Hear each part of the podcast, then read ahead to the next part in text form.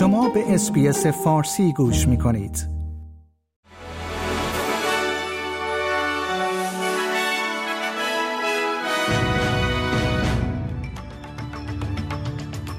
وقت به خیر شنوندگان گرامی نیو سرد هستم و پادکست خبری روز دوشنبه ده جولای سال 2023 میلادی SBS فارسی را تقدیم حضور شما می کنم.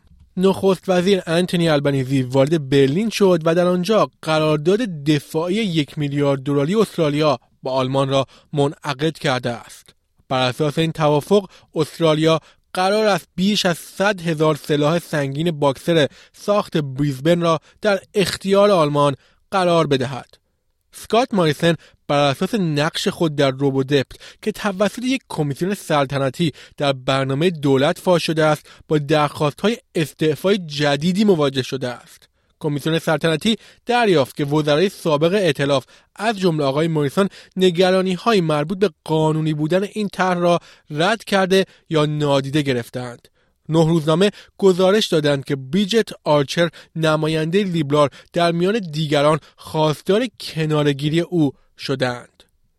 وزیر ارتباطات دولت فدرال می‌گوید ثبت ملی قمار جدید به استرالیایی های آسیب پذیری که ممکن است در معرض آسیب قمار باشد کمک می کند. قماربازان مشکلدار به زودی می توانند به عنوان بخشی از اقدامات اصلاحی جدید شرطبندی در ثبت ملی خود ثبت نام کنند. قرار است از امروز ده جولای بیش از یک میلیون خانواده از افزایش تخفیف مراقبت از کودکان بهره مند شوند.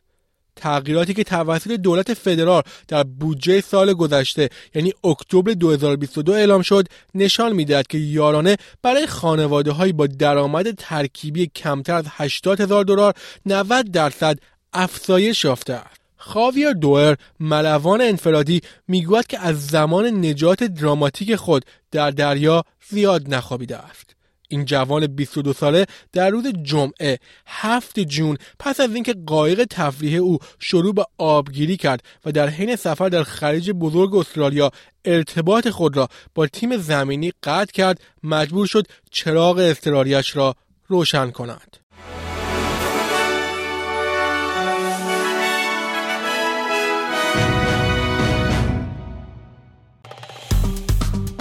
like، share، comment. SBS فارسی را در فیسبوک دنبال کنید.